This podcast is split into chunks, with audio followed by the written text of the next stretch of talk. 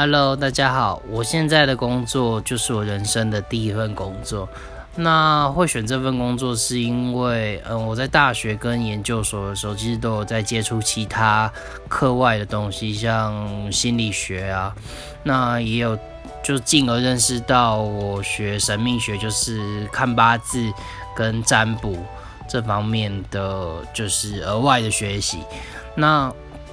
所以当当完兵之后，我就问，我就跟我那当时的老师讨论说，嗯，到底要做什么相关的工作比较好？对，然后我那时候想说，钱在我目前不是最重要的，